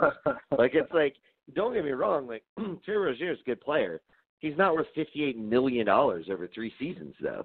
Like when I saw that number, I was like, I'm sure that they could like I mean, anybody who can make Game of Thrones just in its entirety, like I would um I think you have to applaud them for that. Um, but uh, I think two was it two hundred million dollars for this deal um, seems seems like a little bit of an overpay in my estimation. If I were Netflix, I personally would have waited to see what he did with Star Wars. Um, right. What they did, I'm sorry, with Star Wars first, and then if Star Wars was a huge hit, I would not only find a property that's already made, um, and then they're just giving their interpretation of it. I would also then at that point feel very comfortable paying them whatever because I've now seen them take two big franchises and make them even bigger. Um, you know, if the Star Wars movie hits on all points, um, right? You know, then I would feel more comfortable. But you making this deal this early, um, you have a lot of faith in them. Um, and I'm more curious because to me, and I'm glad you brought up the basketball analogy. Not everybody is a star player. A lot of guys are just role players. A lot of guys are system guys. Nothing wrong with either one. You could be an NBA champion being either one of those. So to me, I kind of see these guys, excuse me, as not necessarily original content guys, um, but they very well likely could be. But it seems as though they might shine better when it's something that's already existed and they're just making it into their own interpretation. Um, but I could be completely wrong, and, and I hope that I am because to me, if they can give me great content, both from Game of Thrones, Star Wars, and then whatever they create um, or bring over to Netflix, I kind of feel like we win in that scenario. Um, it's only if they do not do well with Star Wars, and then they tell me that they're creating something of their own. I would then kind of feel like I I I don't know, like I. or I just in general, if they're just creating just something general, of their own, yeah. like we don't know, like we have Right. no idea. Like there, there are a ton of um, like filmmakers out there um, who we have a much better like notion about it. Like you know, it, I don't know how much um, like what kind of deal they constructed with Scorsese. Um, but that's like that's a bankable fucking investment. You know, like you could definitely take that one to the bank. Um, like you know, that's where I would be like, oh yeah, dude, like we'll pay you whatever, Martin. Um, with them, it's just it's such a uh, like you were saying, it's just like we don't know, um, and you know you're you're you're paying them a lot of money when they could be. Um, it's very possible that they could end up being like a, basically a one-hit wonder. Like Game of Thrones could be the only thing that they do that um, is revered. Um, it, I mean, I I wouldn't even venture into the probability of it, but it's possible. Um, so yeah, that's that's I don't know. It's it's it's definitely seems like a risky play. Yes, but look, it's Netflix's money, and I've said this to you before. Netflix is in a situation to where it's sink or swim time. You got HBO's uh, streaming service, which is technically Warner Brothers, but you have that. You have Disney, and I think another another company. I think NBC is doing one because that's why they just uh, got The Office back. But the more streaming fucking services that come out, uh, yeah, I agree with you on that. The more streaming services that come out um, that have better catalogs, the harder it's going to be for Netflix. And if you're signing these huge deals and they do not work out, you're going to put yourself in a very early grave. Um, so especially the more shows you lose. Um, and then, like to me, the the thing that built Netflix was you had a catalog of shows that I could watch with no commercials. But now you're losing those shows. So now you're telling me all I have to to look forward to is your original content. That you have a few hits, but you've had more blunders than you've had hits. Um, so it's like I I don't know. Like I don't know if I want Netflix in, in ten years. Um, so it, it's only a risk on their end. So I mean, but if you're uh, if you're David in DB, you're ra- you're racking up money for for um for Game of Thrones, and God bless you. Like that could be what keeps them paid over the next ten to twenty years. And if so, I gotta find like uh, something that we could make a movie off of, Nick, that already exists. That could just set us up for life, man. We, we gotta find it. It's out there. Uh, but all right, let's uh, let's move on. Um, according to a report, Naomi Scott, Sofia Boutella, and Priyanka can't pronounce her last name. Not even gonna try. Are being considered for big roles within the MCU. Now, this is a report from someone that's not necessarily of the highest um, regard. So we're not going to say necessarily where they're uh, where the report came from. But only reason I put in our topics is because um, these are names from different demographics um, that need representation. Um, like Kamala Khan is someone I desperately want to see in the MCU. You could go old an older Kamala Khan with Priyanka. Um, Sofia being more, I believe, of not even gonna say her background, but I really liked her in Kingsman. I really liked her in um I thought she was in uh Alita. Maybe she wasn't. Maybe I'm confusing her with Gonzalez, Eiza Gonzalez. But I really did like her in Kingsman. I thought she was really cool. I thought um her working with the fact that her character did not have legs um was even more fun to see her get really uh kind of crazy with what her character could do. Um and Naomi Scott I thought did a solid Jasmine. I thought she did a solid Power Rangers. Uh a solid Kimberly, sorry. Um in Power Rangers. Um but all three of these women um all have names out there and I think they'd be great additions to the MCU. Nick, what are your thoughts on these three names, and do you have any characters you would like to see either of these three uh, lovely ladies portray in the MCU? Um, no, not not particularly. Um, like I just like off the top of my head, I'm not like super familiar with their work. Um, I do. I I know that uh, I I've seen obviously Naomi Scott uh and and her two performances. Um and I she does like the I'm not like gonna rush out to see it. I although I might go with my bass player because she's like really fucking excited for it. Um the new Charlie's Angels movie. Um Mm-hmm. but she's gonna be in that. Um so that could be like another kind of jumping off uh point to kind of add, like add to her repertoire. Um, but yeah, I mean, like you said, the the what's cool about it is obviously um, something that we, you know, I think really uh, uh, talk about a lot and and try to hammer home is um, rep- various representation. Um, and like the the MCU has just been so good at that for the past like five years, I would say. Um, and they just kind of seem to consistently be building on that. Um, and and like it's just a really good thing. Um, and the fact that you know these three um, actors are, are being talked about um, in in this sort of sphere, um, it just kind of adds to that. Uh, and you know, it's it's definitely uh, a good thing, a smart thing. Um, and again, man, they're just they're fucking killing it. I just looked it up. Sofia's Algerian. Um, so that that's her background. Um, Algerian? What did I say? You said Algerian. I don't know why I said that. Yes, Algerian. um, I am not in my right mind, but yes, Algerian. Um, and we know what Priyanka's background is. Um, the show she was she's best known for. I have not watched it yet, but someone whose opinion I trust uh, a lot said it was a really good show. Uh, Quantico. Uh, oh, okay. On, on ABC. Um, so I definitely do want to check that out, um, just so I have a better idea on her as an actress. Um, but these are three names that would be amazing for the MCU to grab because we've seen them take lesser names and make them household names.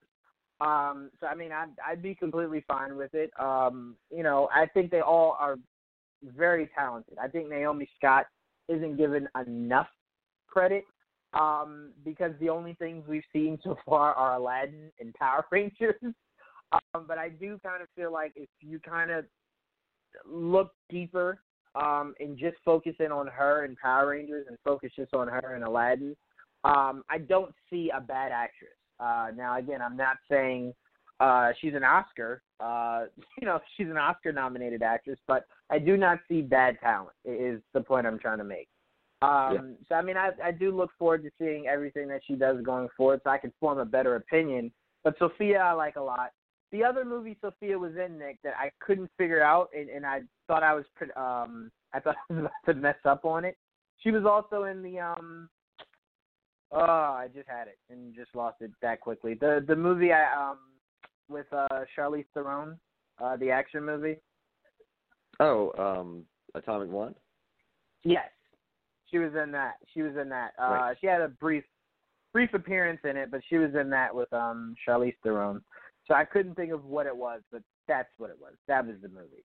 Um so that and Kingsman are notably the two biggest mo- oh we completely forgot Nick. She was in Star Trek Beyond. She also was in The Mummy, the main character in The Mummy. That's right. Yeah, that's yeah. right. Yeah, I never saw it, but I do. Forgot. I mean, I obviously remember her name, like, right. and, and like seeing her in the trailer and all that. Yeah. Yeah, and she was also in um Hotel Artemis. Did not see Hotel Artemis. Um, I saw The Mummy. I saw Star Trek Beyond. I saw obviously Kingsman but I did not see Hotel uh, Artemis. So that can't really lend much of an opinion on. But I've seen her in the other movies, and I, like I said, I like her. So I can't wait to see. Hopefully, her name is selected and see her in an MCU movie. All right, excuse me. Let's move on to our last two topics. This one is a bit more serious. Um, Universal and Blumhouse to suspend the release of The Hunt due to the latest shooting. Um, this we've seen this move before, um, with the Punisher when the Punisher first came out. Right. Um, this I will say this the same way I described it for the Punisher. It's gonna sound a bit insensitive, but hear me out. This is purely business. This, I mean, again, yes, could it come from the sentiment of wanting to, you know, not put something this violent out so close to the events of the shootings? A hundred percent, it could be, but it's business because the last thing someone wants to go sit in is a movie about killing when we just experience all the killing that's going on um, here in the states. So I think it's more so business. Same thing we said with the Punisher that you're not going to put it out right now, only because you're not going to get the viewership because it's it's so it's so close to something so um, so horrible. So people aren't in a rush to go see a guy who's just shooting a bunch of people so close to some uh so close to a shooting. Um, so it, it, it's a business move. You just want to hold off so things kind of die down, and then you'll release it. Um, I think where I'd be more shocked, and we know it would never happen, Nick, but I'd be more shocked if they pushed it all the way to next uh, to like either later this year or next year to um to give that that space um, you know, for people to kind of grieve and not force all this violent stuff out there. Um, but I did see a lot of people on Twitter saying, "You pushing this back doesn't stop, you know, gun violence and stuff like that." That that to me is a bit of an idiotic take in the sense of it's just a respectful thing to do. Um, it's just like if they tell you, like if someone tells you that someone in their family just died of, of something specific, like um an illness or something. You don't want to take them to like a movie about people dying. It's just insensitive. Like that's not what right. you do. Um, so to me, it, it it makes sense, but by no means am I dumb enough to think that it's purely because they felt bad. It's also just a smart business move. But Nick, how do you view Universal and Blumhouse uh, suspending the release of The Hunt due to the latest shootings? Yeah, I mean it's it's absolutely. I mean, uh, like you said, uh, I'm sure they're it, it it's the right thing to do. Um, do I trust that they're doing the right thing for the right reasons? No. Right. Like they're doing it because they want to make as much money off of their investment as possible and they don't stand to make as much money if like you know they they release this at a at a time where less people would be apt to go see it um and you know as far as the people the dumbasses on twitter saying oh this isn't going to stop gun violence blah blah blah blah. No of course not. Um but like those assholes are still going to go see it. So like when it does Right. come out. So um th- they're not worried about you. Um but uh it's interesting that you you say um you could you brought something up uh that I do want to touch on real quick here. Um that like y- that you'll be I, I don't want to mischaracterize what you said but like uh, you would find it interesting if a studio like really pushed something back like in a meaningful way I guess. Um but like the problem there is you could do that and then we'll have another mass shooting right before the Right. the movie you know is pushed back. They they're so fucking frequent now. Um i'm honestly a little surprised they even pushed it back because we're just like it seems anyway that we are just so desensitized to it all um at this point like that it, it it's it, it it's just like a part of life and it's it, like look i'm no fucking uh you know expert on you know guns or you know uh gun rights or you know um uh mental health or um propaganda or any of that. So like i'm not the person who could sit here and pontificate what the best solution would be um but um and nor would people probably care to hear my opinion on it. Um but what i would caution is um let's let's just not like let's try our best to not be like well it's just this is just the way it is it doesn't have to be the way it is. I don't have the answers for how we can change it. Um uh i think there's obviously there's been as many proposals as you could possibly imagine um for for various ways to handle it and they always get people arguing. Um but like i think the important thing is um not to become so desensitized to it that we um th- that we just accept it. Um that's i think that is that's where you have to start and i think that is basically i, I guess what i would um uh not caution but what i would ask people to do Yeah, and it, it's it's it's funny you say that because obviously in the news cycle it's been uh, the blaming of video games, and what I find Yeah. funny is that we ignore the fact that at least six times a year we we release uh, movies that are purely purely about killing, but we go immediately to video games and go no no no no no the movies that are very set in realism that's not what's influencing these kids. It's the video games. And I always go, I, I I never see it. Like I never play Madden and then go, you know what? I'm gonna go outside right now and just go play some football. Like I I just personally I, I don't connect the two. Like I disassociate. Like once I turn off the system, that's it. Um, but to me, I just find it funny that movies are just never talked about. Like it's never said like there's like so many movies about you know glorifying the idea of just killing a bunch of people. You know what I'm saying? Right. So to me, it's just it's it's it's just funny how people select what they they want to be an issue and then ignore everything else that could possibly be an issue also.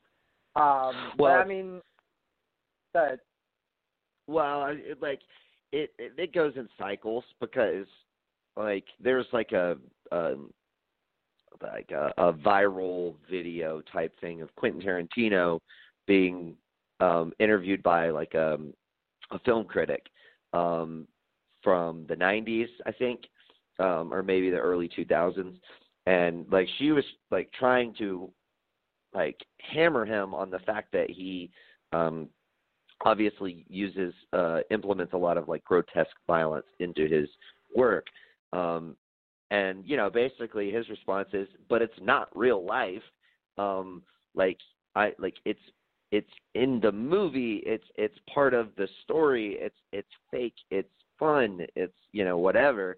Um, and she wasn't having that, and he was not having her questions or whatever. Um, but so it's been like done before um, as far as that, Mhm. and we've had the video game argument before. Um, my thing is just it's it's um it, it, it's it, it's uh, to me it's such a giant leap to think that uh violence is is caused by um video games or movies like it's like dude we are unfortunately inherently violent like we were killing people long before the invention of film or fucking video games uh right. like so it, i don't know i i don't think that really gets to the the root of the problem but uh I just- again i don't claim to be an expert so No, not, n- neither of us are. But I just find Right. it funny because I just I, I think it's just so lazy. It's the lazy thing to do. Um, you know, because to me it's like you're blaming video games, but remember when the argument was about 30, 20, 25 years ago to where it was you need to put ratings on these video games. Like I bought this game for my Right. son and I had no idea they did that. And every time I go to like a Walmart or a Target or a GameStop, and I used to work at GameStop. I was a manager there. And when a parent would come in and go, "Hey, I want to get Grand Theft Auto," every time I would ask her, "How old is your son?" He's ten. I don't think you should get him Grand Theft Auto. Nah. Yeah. I'm like, I'm like, just let me show you why it's it's rated it's rated MA. And then she'll look and then she'll go, "Oh, there's no way I'm getting my son this game." And I'm like, "Yeah, that's what I was trying to show you. Like, don't, don't do it." so to me, I'm like, and you know they and you know her son's standing there like you motherfucker he is, but what I don't want is the parent to come back the next day and she's sitting in the room watching her kid play this, and it's like, wait a minute, you could take the you could take the character to a strip club and they show the parts. Wait, you could take her home, and then like Right. it, it insinuates what it's insane for the idea of a nine or ten year old to play that. Um, so Right. to me, I'm like, video game companies do everything they're supposed to to make you aware of the game. But if your kid finds a way to play it, I don't think it's fair that you blame it on me. Like, I mean, if if his best friend's mom allows him to play it, it says it on the box why kids under 18 should not be playing it. If you choose for your Yes. kid to play it, that's on you, not the video game company. So I just find it Right. lazy. Um, and Well, it's very and we've had this- and like I said, we've had this argument because it, it was around maybe shortly before the whole video game thing happened in the 90s. Remember, the thing before that was this rap music is influencing our kids Right. to be violent. Um, so Right. like it, they they kind of it just recycle things from the playbook to not address like to to, to try to to not have to address like what the real problem is. Um, It, it, 'Cause, like. I don't think anybody really believes that video games are the cause of the shit. I hope not. I just find it funny because it's like, hey, shouldn't we find out a way to like just make it harder for people to get guns? No, no, no, no, no. Take away the video game. That's where the real progress is. And it's like, all right, that sounds stupid. Um, but all right, let's um, let's move on. Our very last topic. We can breeze through this because I don't think either me nor you really care. Uh, a new GI Joe spinoff movie is in the works based off the character Chuckles. The GI Joe character is best known for his undercover work um, the script is being written by Josh Applebaum and Andre Nemec, uh, who wrote Mission Impossible Ghost Protocol. That is the coolest thing out of anything I just read, that they wrote Ghost Protocol. Um, but Nick, very quickly, your thoughts on the G.I. Joe spinoff based off of Chuckles. um, cool. See, it's funny because I think I'd feel better if the guys who wrote Mission Impossible Ghost Protocol were doing Snake Eyes. Then it'd be like, yeah, Yeah, or just great. a GI Joe great. movie. Like who? Or I don't even remember movie, who the right. fuck Chuckles is. Like I, I don't either, Nick. And I watched GI Joe like a lot as a kid. I have no fucking clue who that is. to me, I'm like, wait a minute. Mission Impossible Ghost Protocol, which is one of the best, one of the best Mission Impossible movies. Um, you choose Chuckles to bring in those writers, Right. not Duke, not Hawk, like not any of the cooler characters. You want Chuckles. That's the guy Yeah. you want to go after. All right. Not even okay. Flint, man. Come on. Yeah, yeah, come on. Like characters that make sense for you to go after. You ignore all of them and you go right to Chuckles. God bless you. But uh yeah, we can go ahead and assume that won't be one of the best sellers coming out of the G.I. Joe franchise. um, we can go ahead and I don't think the bar is real high though. I don't think it is either. I mean, if Snake Eyes does well, maybe, but the bar's not that high. Um, but uh, yeah, um, thank you, Nick, uh, for joining me for another episode of Geek Vibes Live. I wanted to make sure I left you time to alert the audience of a little bit of the change coming out of Tuesday's show, and I also wanted Yes. to alert everyone. Um, no, go ahead. You give your message really quick. Go ahead. Go ahead. Okay, yeah, we we uh, have uh, basically just rebranded our NBA podcast. It is now called NBA Geekly. Um, just something we've been kind of toying around with, and um, just to kind of keep it more on brand with the Geek Vibes Nation um, uh, uh, continuity, if you will.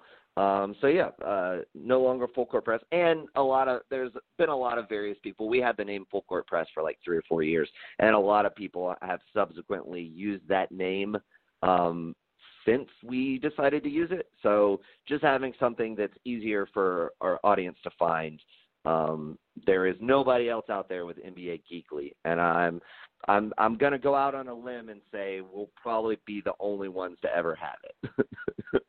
Let's hope so. Um, love the name change. Can't wait for uh, Tuesday's episode. Also, everyone listening out there, um, we found a way for our episodes, our podcast episodes, to translate right to YouTube. Um, so look out for that. Uh, our first episode um, is Geeks Against the Grain. That's the newest video on YouTube. So stay tuned for much more to come. I want to give a huge shout out to Tia, who was not feeling well and couldn't join us, but wanted to. So better, Tia. Make sure you guys go listen to her top 10 episode last night about top 10 sci fi movies. And we will see Ooh, you guys nice. same time, same place next week. Peace. Peace. Brain fog, insomnia, moodiness, weight gain. Maybe you think they're just part of getting older, but MIDI Health understands that for women over 40, they can all connect to menopause. It's at the root of dozens of symptoms we experience, not just hot flashes. MIDI clinicians are menopause experts, offering safe, effective, FDA approved solutions covered by insurance. 91% of MIDI patients get relief from symptoms within just two months. Book your virtual visit today at joinmidi.com.